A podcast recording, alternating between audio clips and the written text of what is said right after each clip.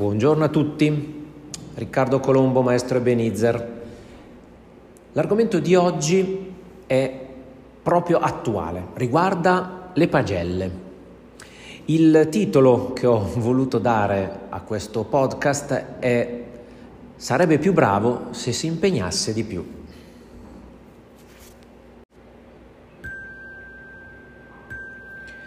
Pam pam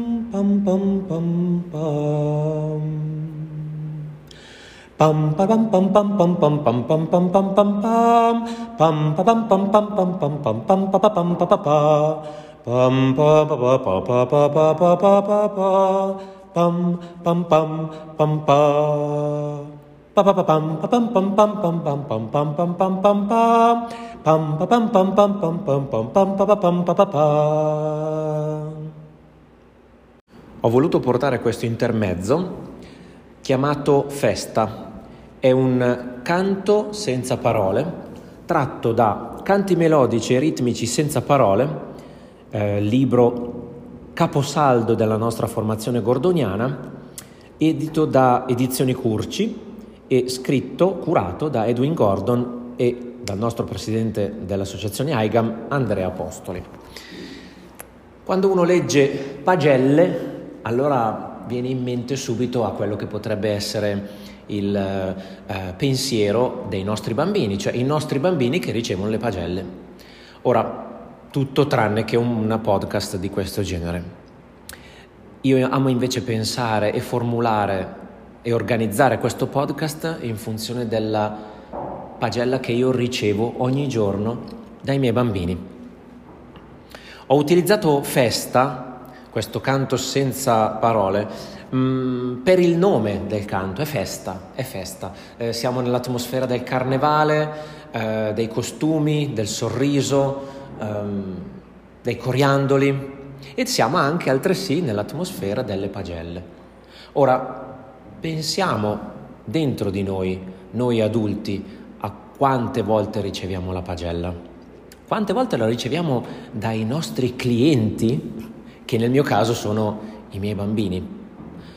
Ogni giorno, ogni giorno siamo sotto osservazione, ogni giorno dobbiamo fare una verifica, dobbiamo verificare le nostre competenze, credere in noi stessi, sentire dentro di noi quel fuoco e quella preparazione che ci porta ad entrare in classe con coerenza, obiettività e con gioia. Ogni maestro, quando entra all'interno della propria aula, della sala o della classe, sente dentro di sé la responsabilità, sente dentro di sé il fuoco della responsabilità. E da qui la preparazione, perché non ci si improvvisa pedagoghi e non ci si improvvisa nemmeno operatori, fra virgolette, in propedeutica musicale, che sia una formazione gordoniana piuttosto che dal cross o semplicemente orf, codali e tutti questi metodi che hanno sancito la storia della propedeutica musicale, bisogna prepararsi. Ecco che quindi quando il titolo del podcast è sì, eh, se studiasse di più sarebbe più bravo o se si impegnasse di più sarebbe ancora più bravo, tutto ciò fa riferimento ad un unicum, ovvero che come i bambini, se studiassero di più, si potrebbero impegnare, tanto quanto noi maestri, se studiassimo di più, se ci credessimo di più, se fossimo più consenzienti al voler pensare che questa è la strada giusta per i nostri bimbi, così potremmo dar di più. La formazione continua è la base per poter procedere. Non esiste, soprattutto nell'ambito dell'educazione, un pedagogo o un docente che sia già arrivato. Togliamocelo dalla testa.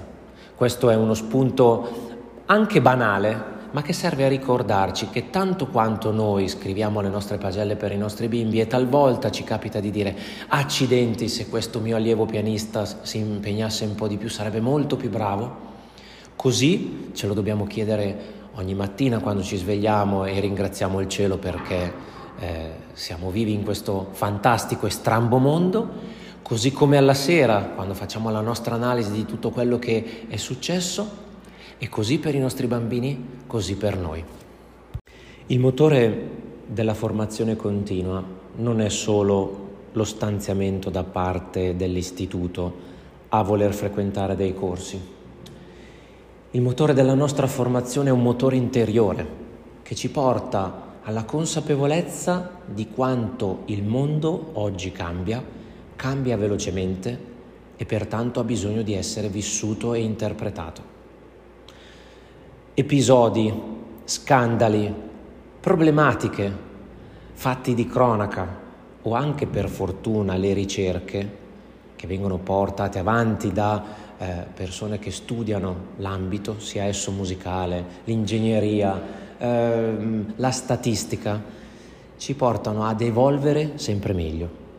Ecco che quindi nell'ambito della nostra formazione di musicisti e di pedagoghi, rimanere fissi ad un metodo senza non avere la curiosità di andare ad analizzare intanto le motivazioni che sorreggono questo metodo e in, inoltre le motivazioni che potrebbero sorreggere un altro metodo o un altro studio, è indice di grande ipocrisia. Intanto perché non sappiamo guardare dentro noi stessi e inoltre non sappiamo guardare fuori da noi.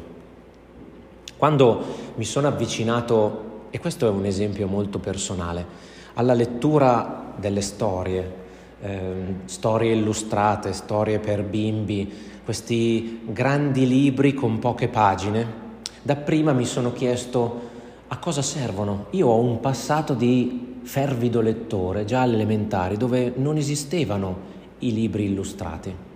Non esistevano i libri illustrati. Allora mi sono chiesto, ma perché adesso ci sono questi libri illustrati? Che cosa li sta, cosa muove c'è solo marketing? C'è solo l'idea del leggere di meno e vedere più figure? Beh, potrebbe anche essere.